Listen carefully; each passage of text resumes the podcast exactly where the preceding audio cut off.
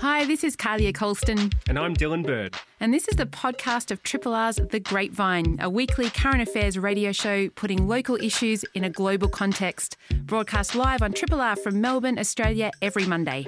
Hope you enjoy the podcast. And if you have any feedback or would like to connect, hit us up via the Triple R website. We're just under two months away from the state election, and transport infrastructure is once again proving a key issue. Last week, the government unveiled its business case and design for a future Melbourne airport station, while also committing to remove more level crossings on the Upfield line. The opposition, meanwhile, is challenging the suburban rail project and calling for a redirection of funds into the state's health system. To help us make sense of this, I'm joined by a regular spokesperson on all things urban planning on this show, Associate Professor Dave Nichols from the University of Melbourne. Welcome. Dylan, good to see you. Good to see you too. Nice jumper. I know I commented on it before, but it is a particularly fetching jumper Thank you've got you. on this I'm. I'm fond of it. Yes, I saw that the chair of my um, of the planning stream saw me in the supermarket, and he went straight to the jumper, very critical. critical of very the jumper. critical. Yes, That's a bit nasty. I know. I thought so. it's up before arbitration now. We have to settle it. I think I'm, I'm going to get him sacked. Yeah, good idea. um, initial impressions of the airport station that was unveiled last week? Um, look, it's it's another one of those. Did you? I don't know about you. Um, I used to. There was a. I can't remember his name. There was a science fiction painter. He did these amazing science fiction. Um, you know, re- very realistic. You know, all on other planets and uh, amazing space stations and stuff. Oh God, I can't remember his name. Anyway, um, I sort of felt that it was in the in the realms of the, you know, uh, uh, imaginable but but highly unlikely, uh, and and it's you know, but I guess these things are produced um, partly to elicit a, a reaction, and you can't expect it to end up looking like that, really. I'd kind of love there to be a comparison of these space age designs to how it actually looks when it's built. Yeah, exactly. No, yeah, yeah. yeah. But there was some commentary from, you know, Melbourne Airport preferred a station underground, arguing Mm. that that would in some way give more flexibility for, um, you know, potentially renovating the station into the future. But do you have any particular perspective on, on the station itself, what it should be doing, and, and, and so on? I mean, I, I'm I'm somewhat ambivalent about the uh, airport rail. Anyway, I sort of feel like there's a little bit of everyone's going, well, you know, other cities have them. You know, Sydney's got one. Uh, why don't we have one? And I I admit that you know on paper that our method of getting to and from the airport looks a little bit chunky. Well, that Skybus, you know, but the Skybus is actually really good. Um, but uh, you know, I personally, I'll, I'll, I'll take it. You know, I think it's I think it's a really um, uh, perfectly serviceable way of getting to and from the airport. Considering, you know, I know this is a kind of, and we'll talk about this more. I hope, um, but it is a kind of, you know, which comes first. It's a chicken and egg kind of thing, in in that like most people drive to the airport anyway. But you know, okay, so maybe there's a way of, of stopping them doing that, and maybe um, uh, the the idea of a train is is the way. But um, you know, I am, I do feel that there's considering, you know, your, your green case for for a train to the airport uh, is is the case for we need to save, uh, you know, we need to be less polluting as we go to the airport to take a plane, which is one of the most polluting things we can possibly do. So, you know, it, it does have that slight. There's a little bit of elitism, uh, you know, kind of uh, in that looking in, in, the, in the ways of looking at that. But uh, essentially, I think yes, probably it could probably best be an underground um, train station. Why not? They you know keep these things um, you know nicely out of the way. I have really no idea where they're planning to put it. Uh, or where they could possibly put it, but you know, I don't think it really matters. Yeah.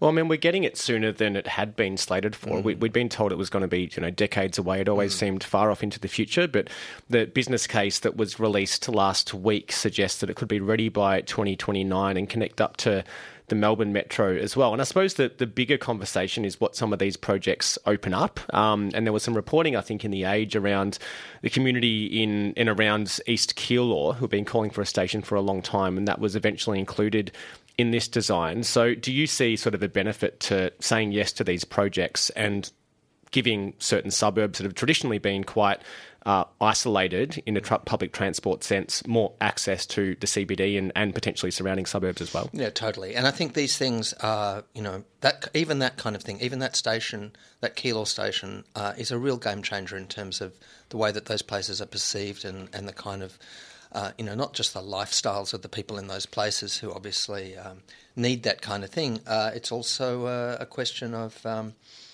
uh, you know, uh, property values and the and the kind of um, uh, you know value that's that's put on financial value, economic value that's put on those kinds of places. Before we go any further, Dylan, I, we talked about this yesterday, and I, I just want to say it mm. now. Um, that I said to you yesterday. By the way, I'm a, I'm a member of the Labor Party. I mean, I don't have anything to do with the you know decisions made or anything like that. But yep. that, uh, you know, I, and um, one of my sisters works for Jacinta Allan, so just worth disclosing. Yeah. Yep. So I, but that's why I kind of I like to to take this back, you know, away from the specifics a little bit. Anyway. Absolutely. You know, I think that those, um, which is why the thing, you know, you mentioned the that that new station, which I think is a, a terrific idea. And you know the the age puts that case that these people have wanted, you know, not these people anymore. You know, generations of people in that area have uh, have wanted a station there for um, for a long, long time, and that area of Melbourne has been underserviced by fixed rail transport forever, and, and I'm sure it's incredibly grueling for them, galling for them that um, they have a, uh, a goods line running through there. So they have a railway line sitting there. It's not electrified. It's not a passenger service. Um, or it's uh, it's the train to um, from Melbourne to Sydney, I think actually. Mm. So you know, it's it's this railway line that's like plain right right there in plain sight, and um, and they can't use it for anything. But um, so that's been um, you know that's been there for hundred years, not not doing anything for local people. Uh, so there's so there's all of that, but I think that um, more broadly, these big rail projects are you know huge game changers for cities, and I think that you know in in our case in Melbourne, um, you know yes, there's been um, the Auditor General has put put out this report saying. Um, that the, the, state government didn't follow normal protocols in um, in making decisions. Um, you know, didn't follow its own rules in making decisions here with these uh, these particular projects. Um, I mean, I sort of feel that that may be so, and I, I, think that's an issue. On you know, put that on, on one side. I mean, the, there's also the you know the the airport thing. The airport rail is that's an issue as well, and uh, that's where I think the people of Melbourne are kind of making their feelings known mm. about about uh, a um, a, rail, a railway to the airport, and that's you know entirely uh, legitimate um, and meaningful. And governments need to take notice of what people want, but um, but also I feel that a a business case for something that is you know such an amazing game changer that this this big loop line will be an incredible. You know, it's going to turn Melbourne from um, you know Melbourne's railways from the octopus model to the spiderweb model. The suburban rail loop you're, yeah, you're talking about. Yes, yep, yeah, yep. which is just going to be an extraordinary. Um, you know, it, Melbourne will be completely different. Melbourne will be completely different in thirty or forty years anyway, in, in all kinds of ways. But this is, um, you know, a new way of conceptualising Melbourne. And people have um, complained, I think justifiably, that whereas Sydney has um, made a a scenario for itself, and it's had to because Sydney is is quite a um, geographically quite a different place to to say Melbourne or to most cities because it's you know it hugs the coast in the way that it does. Um, that Sydney has um, has got a couple of um, well, it's got it's got another um, satellite, and it's got a few satellites within it, so to speak. Uh, you know, it has um, Parramatta, obviously, and it has some other, you know, places like um, Bankstown and so on that are, um, you know, out there in the, um, you know, far away from the CBD, but um, function as kind of, you know, secondary CBDs. Melbourne doesn't have anything like mm. that, really. You know, the closest we get is things like, um, I guess, you know, off the top of my head, Box Hill or, or whatever um, and they and they don't really function that way. And there's a there's a, a move at the moment to set Werribee up in that in that way and make Werribee the focus of you know growth and turn Werribee into a kind of a second CBD, which I think is actually a really great idea. If we're going to have to expand, if we're going to expand the city, it's a great thing to do. Um, by the way, the the the loop the suburban loop, you know, will service that as well, and also um, provide a line from Werribee to the airport. So, and that's you know, that's the third stage, I think. I that, think that's yeah the, yeah, the, last one to be built if it yeah, goes ahead. If it goes ahead, that's right. Yeah. Um, I mean, obviously, there's going to be a long. It's a long time. You know, will it be in our lifetimes, Dylan? I don't know. Um, that you know that the final stage will actually be open, but um, in any case, it's it's it gives Melbourne. There's an opportunity for Melbourne to develop some new um, you know focal points that aren't just the CBD. And I think the CBD, I mean, you know, has problems problems of its own, by the way. But the, the CBD, um, you know, all roads should not lead to the CBD, mm. um, and particularly not all all railway lines. You know, and it's uh, it's time that we, you know, if we're going to be a city of six or seven million, which you know, there's, there's a whole other argument about whether that's a good idea or not. I really don't think it is, but you know, if that's going to happen, and it looks like it is, then at very least um, we we need to get off this kind of you know um, village green kind of sense of uh, we all have to go to the CBD anytime anything happens. Yeah. We have to be down, uh, you know, down in, in Swanston Street for it. Mm. It's um, it's not tenable. Yeah. Speaking with Associate Professor Dave Nichols from the University of Melbourne, who joins us roughly monthly on the show, talking about transport infrastructure, um, kind of policies and issues around that in the lead up to the state election, which is just around about two months away. And um, and I mean, speaking of, you, you, mentioned some of the detractors of, the way that the state government, I suppose, has gone about uh, proposing some of these big mega projects with you know infrastructure, Victoria Infrastructure Australia, not necessarily um, you know sort of agreeing to the business case that the government has put out there, and those uh, criticisms from the Auditor General as well. But I mean, broadly speaking, um, and I'm not going to sort of read the tea leaves about what's going to happen in the election, but people seem broadly supportive of the agenda that the government has put out there. And I wonder if sort of thinking about transport infrastructure projects and public transport in particular. I mean, often they do have a very long lead time. We mentioned the airport rail, and it always seemed to be such a distant, way off project that would never really come to fruition. And then there's these um, kind of promises around things like the Doncaster Rail, which has never really happened mm. as well. So, do you feel that there is this sort of strong public sentiment that you know we really need better public transport soon, and that when people see a government seriously considering that, they generally might be on board, even though there are often those issues around what might need to be destroyed to make way for, for rail in terms of parks and the kind of NIMBY factor as well, where you know your house might be right next to where mm. a Skyrail was built, for instance. Yeah, yeah. Um, yeah, that's right. I mean, I don't think it. I personally don't think it's the NIMBY factor as well. I think it's all NIMBY. Mm. Um, you know, I think there's this is this is part of the you know the planners' travails is that um, you know, people have to understand or accept or be made to accept or be persuaded to accept that um, sometimes you got to, you know, take take one for the team. Uh, so, um, you know, it's never pleasant, but it's uh, it's sometimes necessary. Uh, you know, and a lot of the time, NIMBYs are just saying, "Well, why don't you, why don't you go and hassle those people down the road and make things bad for them instead?" You know, it's really um, no no win as far as governments are concerned. But the uh, yeah, I think people are absolutely on board with public transport. I think that uh, it's you know for for whatever reason, I don't I don't know what the percentage is these days of people who actually take public transport. Uh, you know, it's always been ridiculously low for like sixty or seventy years. It's been you know most people don't. I think um, that may not be the case. I don't have those figures to hand. Um, probably with with public transport um, often being the the really the most convenient way to get to big uh, events. That's that's probably you know people do end up taking the you know even though you, you can spot them a mile off on the train, they're the people looking around at the the walls and the and the ceiling, and not looking at their phones. haven't no, and sort of go oh, oh it's, it's, a train oh, I'm on a train. Um, but uh, yeah, I think that um, the people are you know, it's really hard when you when you start to when you propose something. I imagine that as far as the current government is concerned, um, if they have a strategy, you know, a 50 year strategy, you know, they're probably saying something like, well, we're, we're probably going to be in office for, you know, almost certainly another four years. Um, you know, unless there's some something terrible happens, um, probably eight. We can really get things, you know, mm. um, started with this things like this loop. Um, really get the get the airport thing. Yes, totally. That's totally within our um, purview. um, get the loop thing like so far advanced that wh- whoever comes next, it would be crazy for them to abandon it in the way that the uh, the Liberals are currently crazily saying they're going to abandon or postpone it for um, um, you know as though we can only afford health Transport or health, yeah.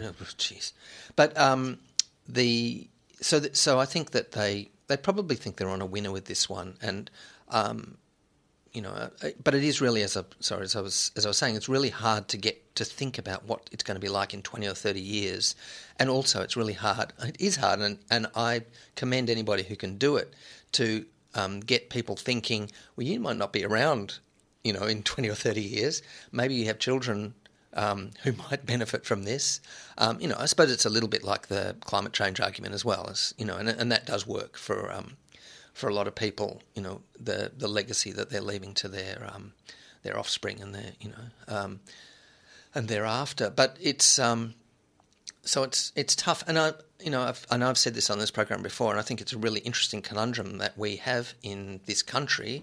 We have a pretty effective set of dem- you know democratic systems at the various tiers of government. They're actually they're actually pretty good in lots of ways, but because particularly because we have um, compulsory voting, you've really got to get everybody, you know, at least, you know, um, thinking about this stuff uh, and having having an opinion. Uh, and you have you don't have much, you know, you, they've got to have an opinion on every, you know, in this state every four years. They've got to, you know, reassess in four years' time. Well, I mean, I don't actually think that's a bad thing, but you can understand why, you know, that's that's the way the governments have to think about it. Yeah. In this in this state and that's um, that makes Australia in many ways a really interesting place for um, things like really big projects. I mean, until um, uh, Kennett years, you know, we had a, a planning body that was the planning body that didn't need to worry too much about what um, the average voter thought, and and it's much more a case uh, in the twenty first um, century that that state governments, you know, take these things on, take them to the people. I mean, there's there's an argument for both ways. That's right. Consistency is good, but you also don't want necessarily projects shelved midway through at the you know huge cost Yes. as well, which goes to responsible government Yes. and properly listening to these independent bodies. You know where, where you should. Triple R on FM, digital, online, on demand, podcasts, and via the app. The new ad to build support for the Uluru Statement has been launched as the Albanese government uh, continues to work towards a referendum on an Indigenous voice to Parliament. The ad is part of a campaign called History is Calling, which is led by the architects of the Uluru Statement, designed to encourage Australians to vote in favour of establishing an official mechanism that would give First Nations representatives a say in laws that affect them. To tell us more, I'm joined by co chair of the Uluru Youth Dialogue, Wiradjuri and Pacifica Fijian woman Bridget Cama. Welcome, Bridget. It's great to have you on the show. Thank you. Thanks for having me. And so there's, of course, a lot of work going into the referendum, a lot of consultations happening at the moment. I wonder if you can tell us how this ad fits into that broader campaign. Yeah, absolutely. So the Uluru Dialogue does a lot of work around education and encouraging conversations around what the Uluru Statement is, and obviously at the moment, particularly around what the First Nations voice is. Um, so, as you said, the Uluru Dialogue have released our ad as part of our grassroots voice referendum campaign, History is Calling. and we hope that it is it's the next step in that uh, education piece um, and encourages Australian to uh, Australians to have those conversations around the voice, and also to remind Australians that this is a big moment in our national history, and everyone has a role to play in making the voice a reality. Yeah, and I mean, that idea of making history very much comes through in the ad, which goes for, for around a minute or so. It really highlights how that there's an opportunity here. I wonder if you can speak to that message and, and exactly sort of, I don't know, who you had in mind that might need some convincing to get on board and have those kinds of conversations. Yeah, well, I mean, it's all Australians. Every every every person in this nation, I guess, has some kind of part to play in in this moment in history. Um, really, it's about encouraging Australians to understand what the voice is and, and take some initiative around I guess, understanding that or just having conversations with other people, whether it be family, friends, or um, actually jumping on, you know, our website and having a look at that to find out what it is. Um, but the story uh, that I guess sits in the ad, it really talks about what a future might be if we did support the voice and if we had a successful referendum on the voice. So it sends a message of hope of what the future could look like, but also makes it very clear that as a nation we do have a long way to go before it comes becomes a reality, and we need the support of the Australian to people people to get this done. Um, but we believe, as the Uluru Dialogues, that together we can get this done um, in the next term of government. And we've heard uh, just this morning that through a survey, a clear majority of Australians, uh, 64%, um, appear to be in favour of the draft wording uh, announced by Anthony Albanese at the Garma Festival back in July. And just to remind listeners that the wording was uh, Do you support an alteration to the Constitution that establishes an Aboriginal and Torres Strait Islander voice? So it's, it's not necessarily that um, 64% are necessarily going to vote yes, but they support the wording that was announced by Albanese then. Does that give you hope that you're kind of, I suppose, on the right path to building support um, for a yes vote? Absolutely. I mean, this, you know, there's been a lot of work done over the last five years since the issuing of the statement, and even more work done before that on constitutional recognition of First Nations peoples in this country, you know, over a decade's worth of work.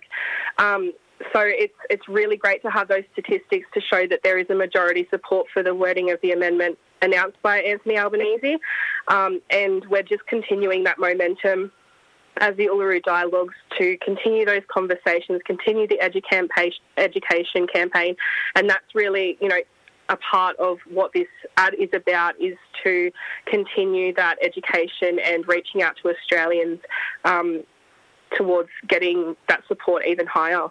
I wonder if you can take us inside the Uluru Youth Network and the Uluru, Uluru Youth Dialogue. What kind of work do you typically do, and what kinds of conversations do you have with people around the country? Yeah, so the Uluru Youth Dialogue is a national network of First Nations young people aged 30 years and under.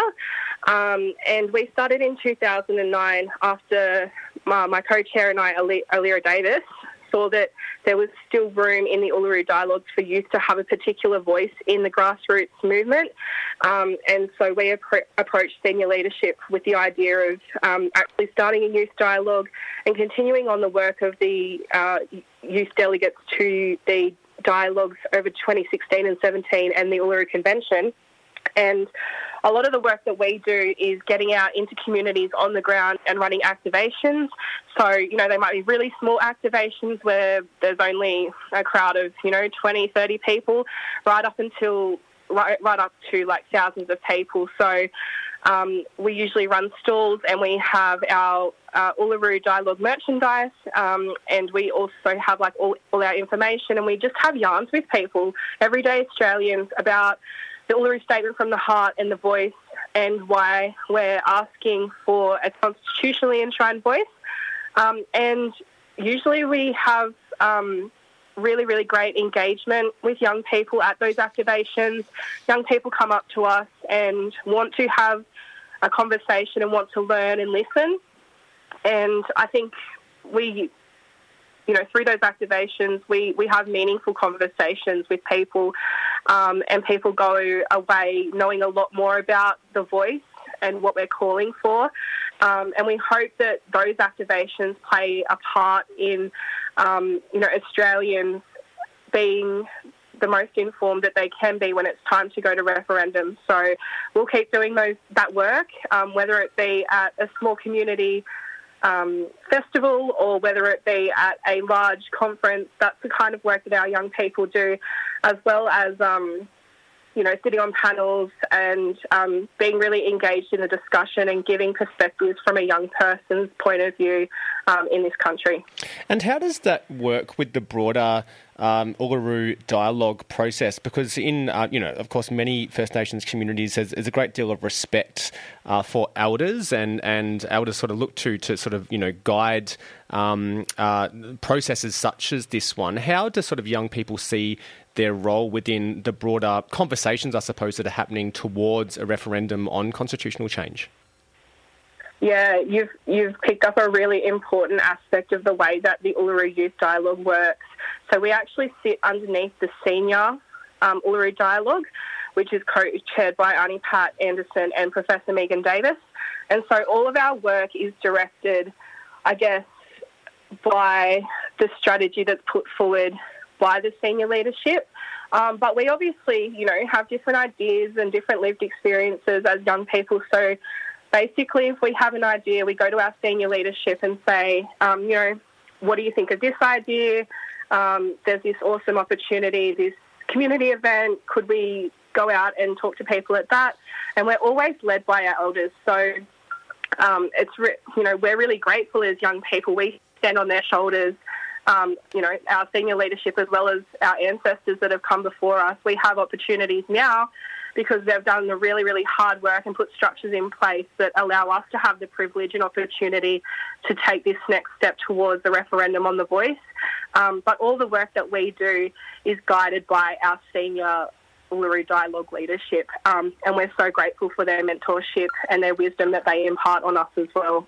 Speaking with Bridget Cama, co chair of the Uluru Youth Dialogue, all about a new education campaign out called, well, called History is Calling, is the broader campaign, but there's a new ad um, that's just sort of doing the rounds as of this week, um, designed to build momentum and build support for, um, for an Indigenous voice to Parliament. And I mean, you mentioned some of the, the grassroots sort of activism and and um, and efforts that you're part of in, various communities around the country. It's inevitable with a process such as this one that there's going to be differences of opinion, and we've of course heard some differences of opinion about the merits of an Indigenous voice to Parliament and the right kind of model and priority of things like a voice um, compared to a treaty process initially. And the Greens and, and Lydia Thorpe have been um, sort of you know vocal in their perspective, being a little bit different to mm. what's been presented um, so far as part of the Uluru statement. But but how do you go um, kind of having conversations where there are differences of opinion and providing a forum where um, those misgivings or, or, questions people might have about the ideal process can be aired and, and people's voices properly heard?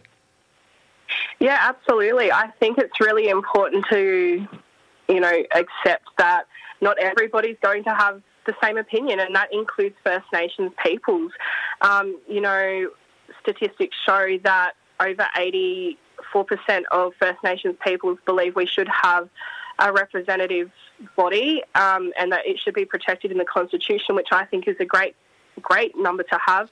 Um, and it's, you know, the Uluru Dialogue process that happened in 2016 and 17 was well thought out by the First Nations members of the Referendum Council, and they took a, a fair amount of time to develop that to ensure that it was uh, led by a community. So the First Nations members of the Referendum Council worked with local uh, Aboriginal and Torres Strait Islander authority bodies, and those that participated in those processes were determined by their regional and local communities. Um, and it's that process that happened um, I guess, that allows the cultural authority in the Uluru Statement. Of course, everyone has their right to have a different opinion, um, and we absolutely respect that. And that's a part of having those conversations um, and opening up those dialogues um, that we're that we're ha- that we're doing right now. Um, we think that the Uluru Statement sets out the pathway to our future in the sequenced reforms that it puts forward, um, having a voice first, followed by a Makarrata Commission to oversee treaty or agreement making processes and truth telling processes, and the delegates to the dialogues in 2016 and 17 um, talked about why that was so important.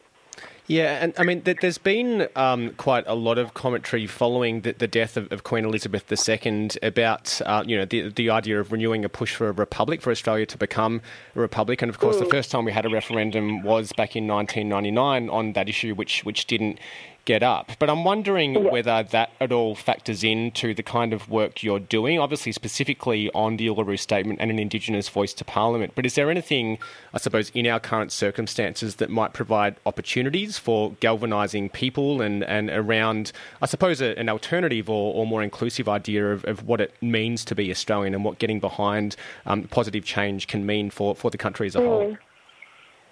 Yeah, I think I think that's what the Uluru Statement encaptures is for Australians to really reflect on who we are as a nation, that we haven't dealt with our unfinished business um, of the past in order to move forward to a, to a better future.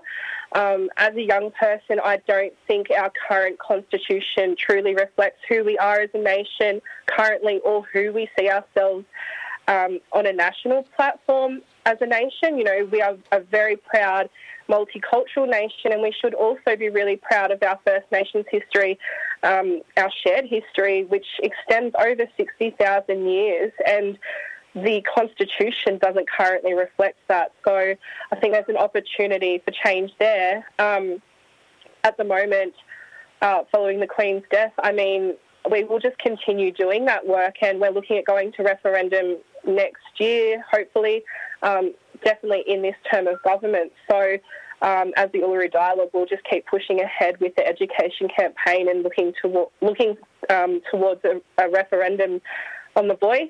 Um, and of course, we want to be able to have a nation where everybody can thrive no matter who they are. Um, and I guess the Uluru Statement does allow Australians to reimagine an Australia where everyone has a fair go, everyone is equal, and everyone has the same opportunity.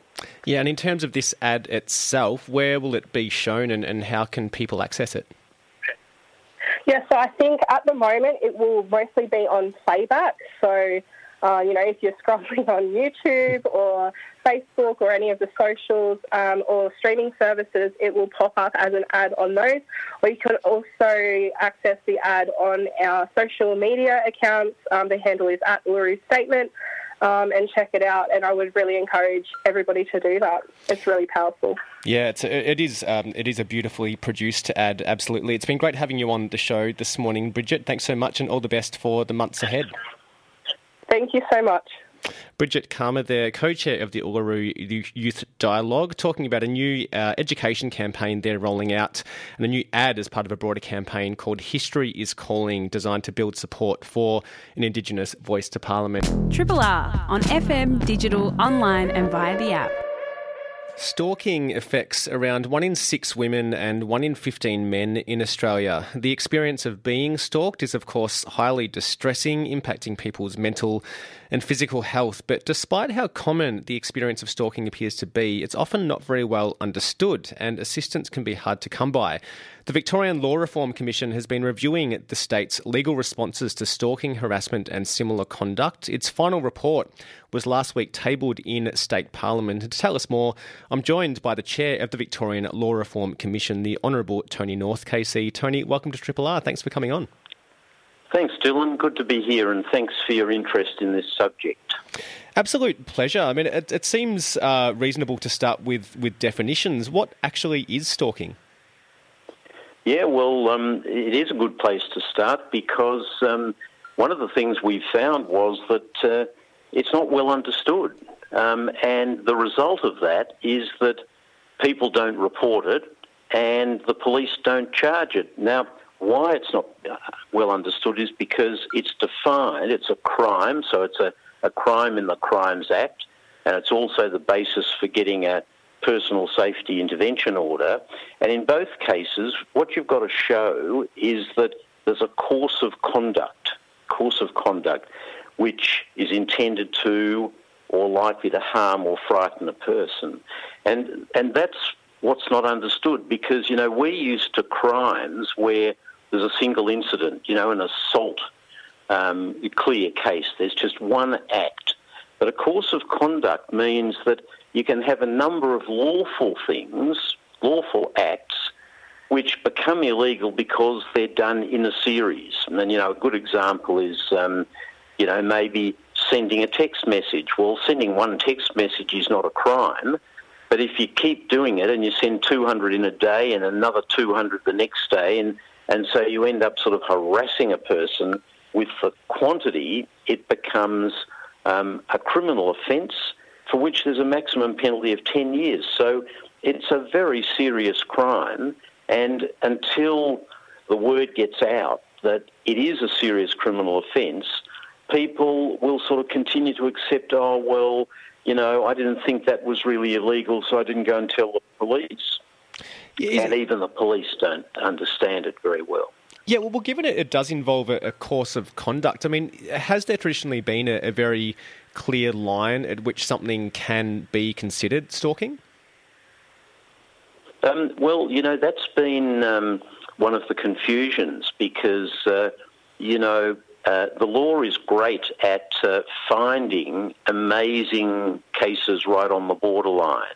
And uh, so the judges uh, have, have decided in a number of cases what is and what isn't stalking, but it often involves a really difficult line drawing exercise. So, you know, imagine the case of young kids going up, banging on the door of a house and scaring an old lady.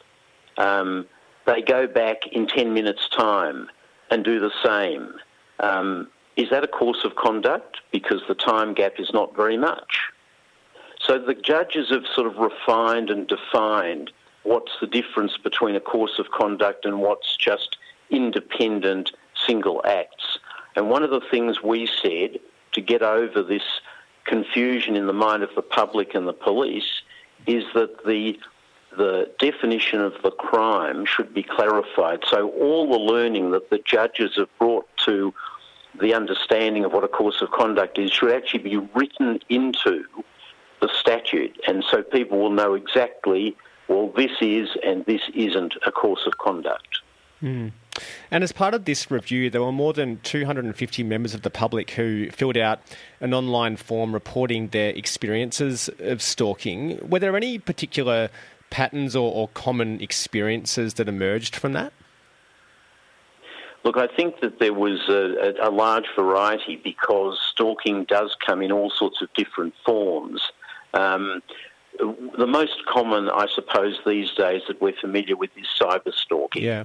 Um, so this is um, this is sort of the growth area, and so we focused a whole chapter in our report on how the law can better deal with um, issues of cyber stalking. Um, and um, you know, at the moment, what we heard from people was that there's really no help for someone who's being, for instance, surveilled by a tracking device on their car or who's receiving, you know, multiple messages on their phone, um, there needs to be, we said in our report, and we made a recommendation, that there needs to be a place where people can go and get help.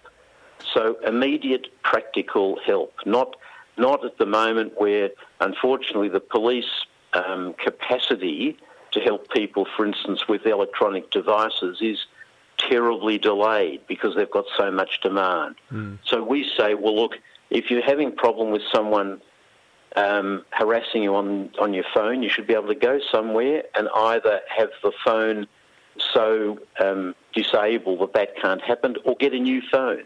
And that should be able to happen quickly. It's practical and it might well sort of nip in the bud the problem.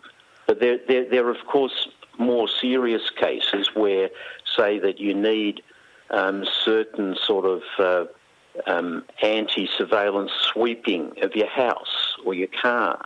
And again, that should be available to people straight away. So that's a, a, a central point of our recommendation, sort of practical, timely advice to counter cyber stalking. Yeah, and the report notes that for too long, approaches to, to stalking have focused on what victims should do to change their behaviour. And, and of course, the practice um, is sort of imbalanced gender wise. It, it, tends to, to largely be you know, women who are stalked by men. Um, so, so has there been a sense that, that cyber stalking perhaps hasn't really been taken so seriously because it's deemed that, oh, well, you know, if you're getting messages on your phone, you can just turn your phone off or delete the app or whatever and just sort of get on with your day? Is there that sense that, that the cyber stalking especially hasn't been considered for, for the gravity that, you know, harm it can cause, both, both psychologically and potentially physically as well? Yes, and that's exactly what, what we found talking to people that um, um, quite often they'd go to the police and the police would say, you know, just uh, you know, delete the messages, switch off your phone. Um, sort of, you take the initiative, and you're quite right. Um, the, the focus was all on the victim having to sort of self-protect rather than having the facilities to, you know, for society to protect people. Because, you know, as you remarked earlier, um, we heard this a lot, the impact of stalking is horrific. I mean, you know, in the worst case, well, in the worst cases, you get what's alleged in the Celeste Manno case, where it escalates into, you know, homicide or serious physical violence. But equally bad for a lot of people is where their whole life is disrupted. I mean, people have been known to have uh, have to shift interstate to get away from the constant, you know, presence of a stalker. Um, so, you know, the, the consequences are really dramatic in the serious cases. And in fact, this this explains one of our other key recommendations. Um, at the moment, a lot of stalking gets into court through the public, uh, the um, um, personal safety um, intervention order system, PSIOs. And at the moment, there are thousands of those that go through the court. And they're, they're cases which they involve, sorry, the many thousands of cases range from the very serious to the almost trivial, you know, the dog poo on my footpath type neighbour complaint. Um, and what we saw is that because there's such a mass of these cases going through the court, the really serious ones are not picked out and they're not given separate attention directed to their seriousness. So one of the things we recommended was that the the courts and court staff should be given a, a, a guidance as to how to select out of that mass, thousands of PSIOs, those that need special attention, and then the court should do as they do in family violence now. There's a well-established system to deal with specialised areas in a specialised way.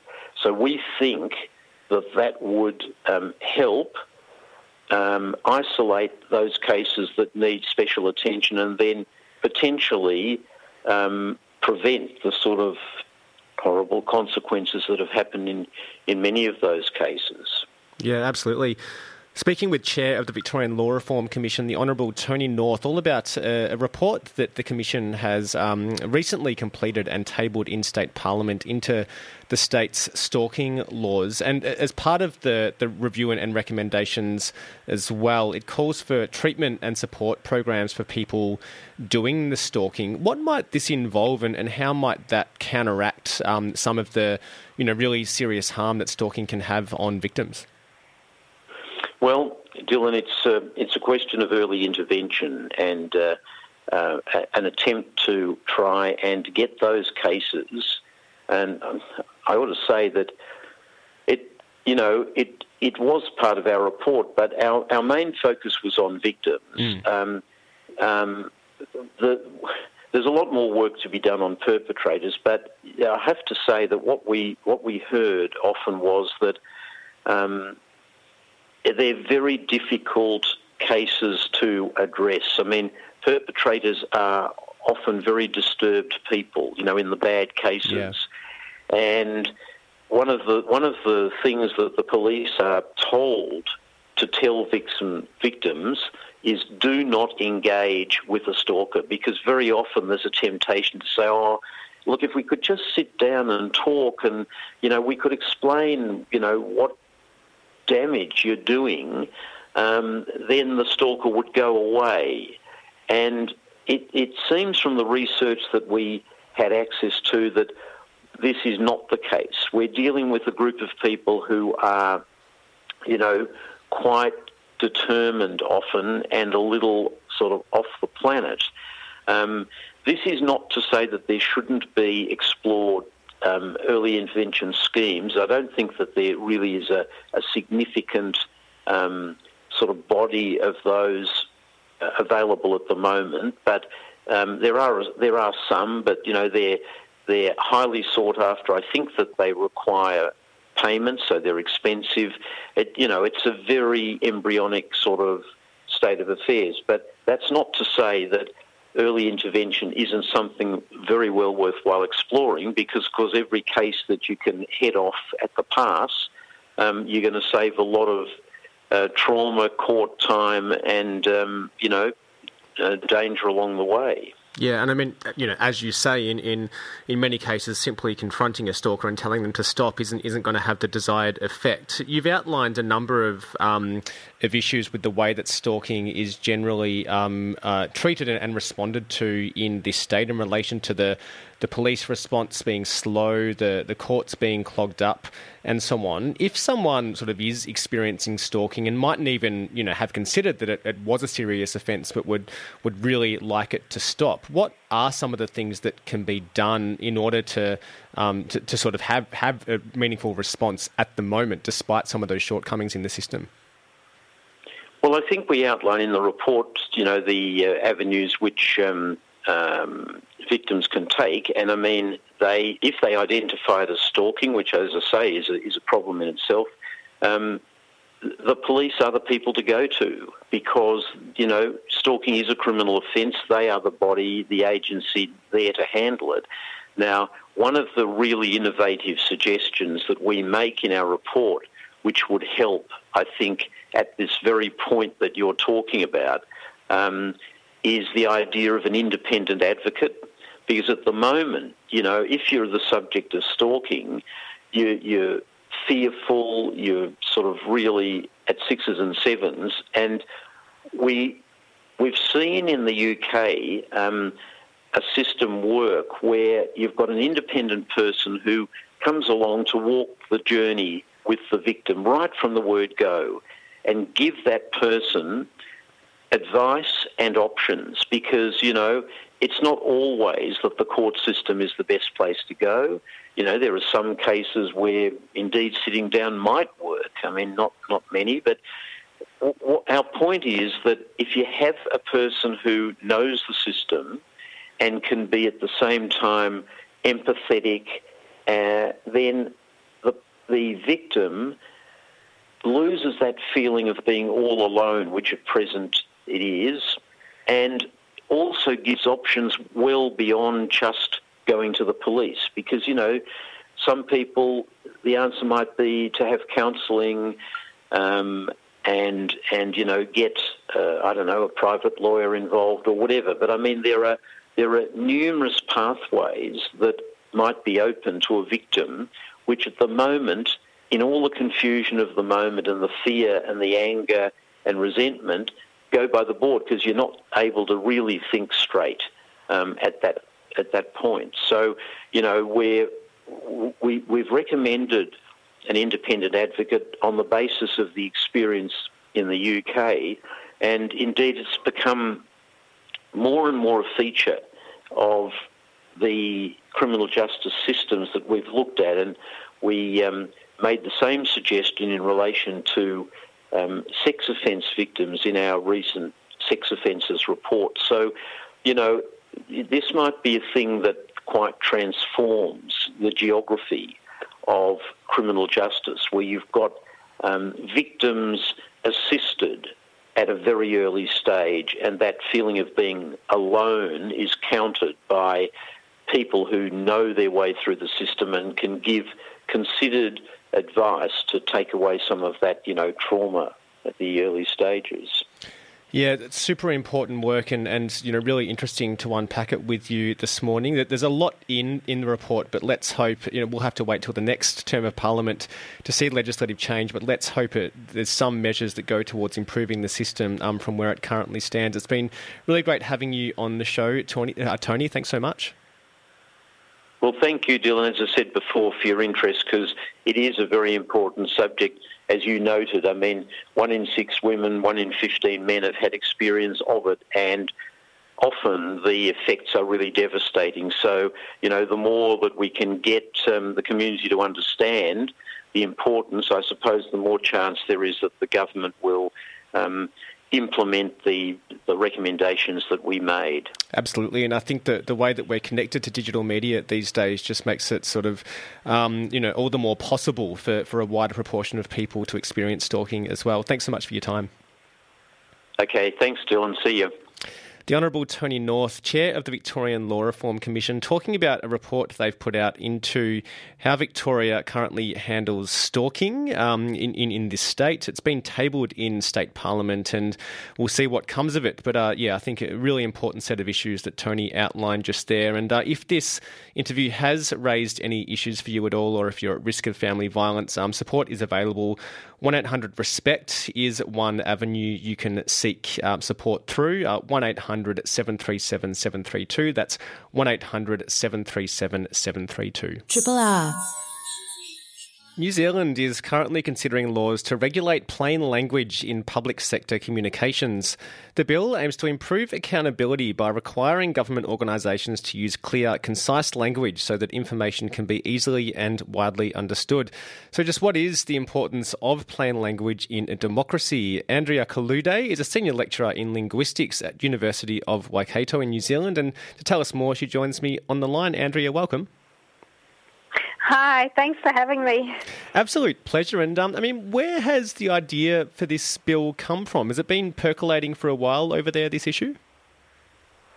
Yeah, I guess it must have been because it's made it pretty far. Um, so, yeah, I think, um, you know, our bill has been modelled quite closely on the Plain Language Act in the US that was passed in 2010.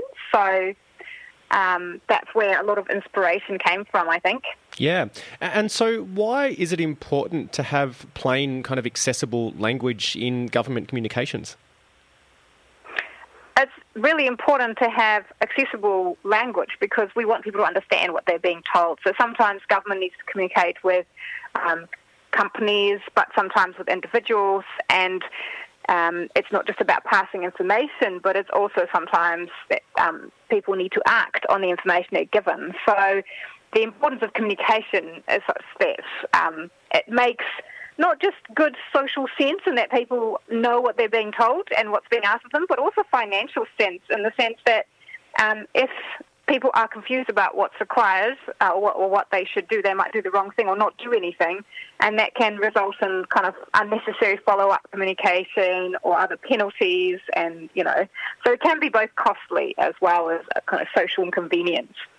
Is there a sense that there's kind of developed norms around bureaucratic language at all? Because I'm sure many listeners would have experiences of jumping onto a government website and maybe trying to fill out a form and finding that the way um, that you know explains that, that what's required can sometimes be a little bit opaque. And I mean, from your position as a linguist, is there anything distinctive around some of the way that communications can work, can the way that language can work in, in government um, reports and, and, documents and the like?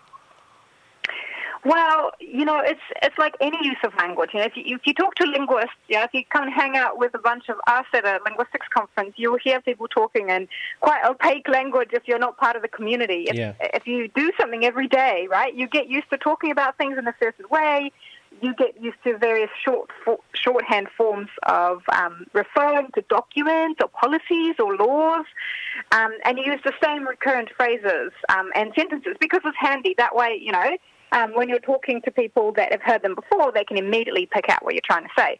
Now, the trouble is when you're using the same kind of language that you've developed with your in group, which it could be, you know, within government, for example, in this case, and you're trying to use that same language with someone from kind of the out group, someone who's not part of your everyday interactions about those things all the time, then that other person is going to be kind of a bit missed and left out. So there's nothing uniquely kind of bad or difficult about government language.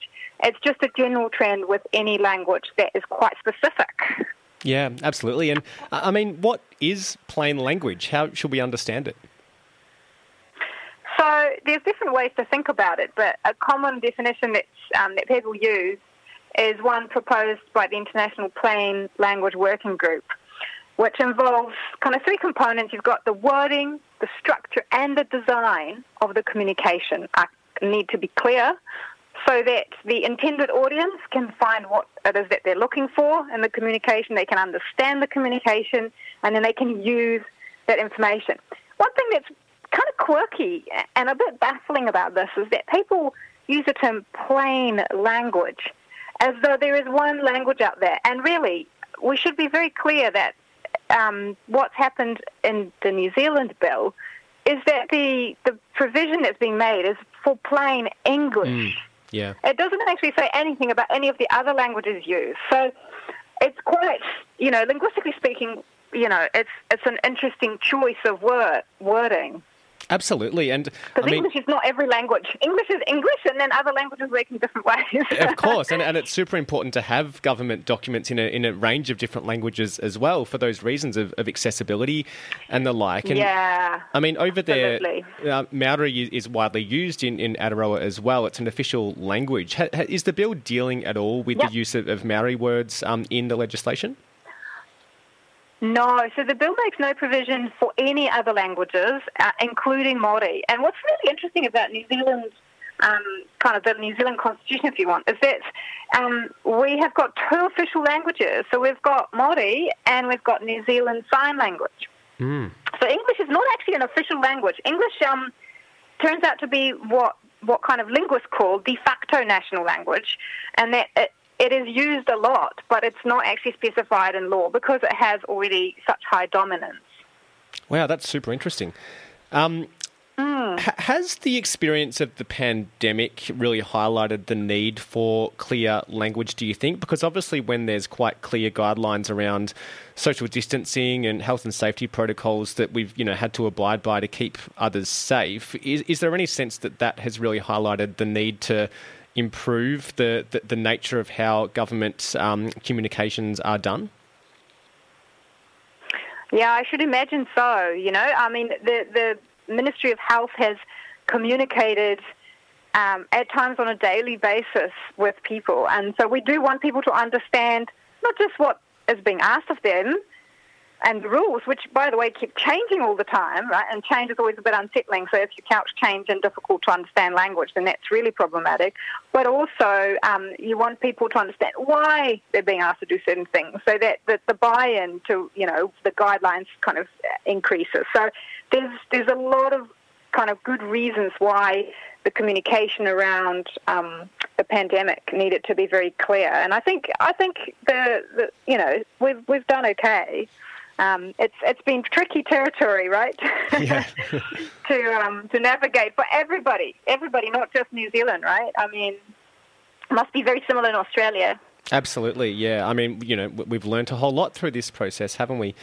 Uh, I should remind listeners we're speaking with Andreea Calude, Senior Lecturer in Linguistics over at University of Waikato in New Zealand, talking about a plain language um, laws that are currently being debated in New Zealand Parliament and, you know, potentially might even be passed this week depending on how things go. Um, so how might this actually work in practice? Are there going to be people like yourself who have expertise in linguistics, um, you know, suddenly working in government departments, um, making sure that, that language is, um, you know, that doc- documents are written in a really clear, accessible manner? Well, this is this is one of the tricky things about the bill. We don't really know. So um, a lot of the detail, including a definition of what plain language is, um, is going to come kind of in due course. So in some sense, the MPs are kind of being asked to vote on something that's not fully specified. Um, a lot of the decisions will be made by the Public Service Commissioner, um, who will be um, producing materials for example, a definition of what plain language is, and then they're going to be helping kind of the agencies to comply with with these plain language requirements that are coming in. Essentially, you know, because this law, you know, imagine it does get passed, um, because this this bill is actually kind of largely procedural. Um, you can't use it kind of for punitive action. You can't go and sort of demand that you know, you don't no longer pay your taxes because the government hasn't actually informed you accurately or in a clear manner what you need to do. You know, you can't do that. Yeah. So a lot of it will be mostly around kind of agencies monitoring, um, fielding requests or cla for clarification or you know, kind of feedback from the public as well. And there'll be one um, kind of plain language officer that will probably oversee, you know, this this process for for individual kind of agencies. Um, but all this is just about government communication. That's the other kind of important aspect of the bill. It is just about government communication that is directed kind of outwards, kind of public facing, if you like. So within government, um, the language kind of is, doesn't come under this bill. Yeah, I mean, I'm thinking of, of Australian examples of, um, you know, former Prime Minister Kevin Rudd um, talked about programmatic specificity in, in a speech or interview once, and no, one's, no one had any idea what that meant. So, of course, this isn't going to um, uh, require our politicians to speak more clearly, but it is, you know, for those um, relevant public-facing yeah. documents and, and, the like. I, I mean, from where you sit, I mean, there's been some, um, you know, proponents of the bill talk about it increasing efficiency because, of course, you know, it's better that more people can easily understand um, relevant documents and forms and websites, and then they won't need to, uh, you know, consult someone um, maybe as regularly as they would otherwise. But others are, are claiming that this will increase uh, kind of bureaucracy and, and, add another layer, and it will be inefficient. I know this is sort of a little bit beyond your brief um, as as a linguistics uh, lecturer, but do you, do you have a sense of whether this is a good road to go down? Well, yeah, I can't I can't really comment on that aspect per se, but but I, I should mention something that's important and I think relevant to the debate at least, which is the fact that clear communication um, is kind of a democratic right, but also what's what's important is that it it kind of brings with it an element of linguistic um, equality or mm. inequality, addresses some of the li- linguistic inequalities that um, it's not that you know if you if you were to have unclear communication, it's not that all groups in our society will be affected in the same way. Everyone's listening to say, you know, your your former prime minister thinking, I don't know what this person's saying. Um, we know that certain groups in society, and it's often already the marginalised, minoritized um, groups that um, find it hardest to navigate, you know, the jargon and the complex, difficult, opaque language, and and having communication that doesn't kind of come through clearly further increases the kind of inequality. And so that is that is kind of a bad thing for everybody. I think mm. people need to realize it's not just about those communities, but all society kind of suffers when that kind of thing happens and when inequality goes up. You know, so um, so in a sense, I think you know nobody disagrees with the idea that we all need you know clearer communication. Everyone kind of is on board with that. I think. I think. I don't know. Um, yeah. maybe some people will say otherwise, but my my impression is that the debate is not about do we need language to be clearer and better. Um, I think everyone's okay with that idea being necessary. It's just more about how to go about um, bringing that about. You know, it's the details of how we go about enforcing it or um, making people think about it. And for people like myself, you know, us linguists, we, we're really interested in language, and we think any kind of awareness is good. Even even just talking, the fact that you and I are talking on air about this issue will make some people think about it. It might make the person who's about to write a letter to, you know, um, from the government to, to kind of instruct people to do something, um, kind of take pause and think, okay, well, who's this? Who's this letter intended for? Are they going to be able to understand what I'm saying? It's not just about dishing out the information, but you know, who's my audience? What do they know? You know, will I connect with them? Absolutely, yeah. I mean, my mind goes to um, criticisms that have been made in Australia around the process for applying for refugee visas, for instance, where they can, you know, often be in um, highly kind of specialised language and, and, forms that go on for, you know, for, for, pages and pages, and that can lead to some people um, missing the deadline of applying, and um, you know, obviously there can be quite serious implications from that as well. So I think this conversation about um, having language, whatever that means, translation services, and and the right kind of supports um, in place mm. to make sure that people who need to um, understand something clearly can do that. Thanks for listening to this podcast of Triple R's The Grapevine, a weekly current affairs radio show putting local issues in a global context. Broadcast live on Triple R from Melbourne, Australia, every Monday. Hope you enjoyed the show, and if you have any feedback or would like to connect, hit us up via the Triple R website.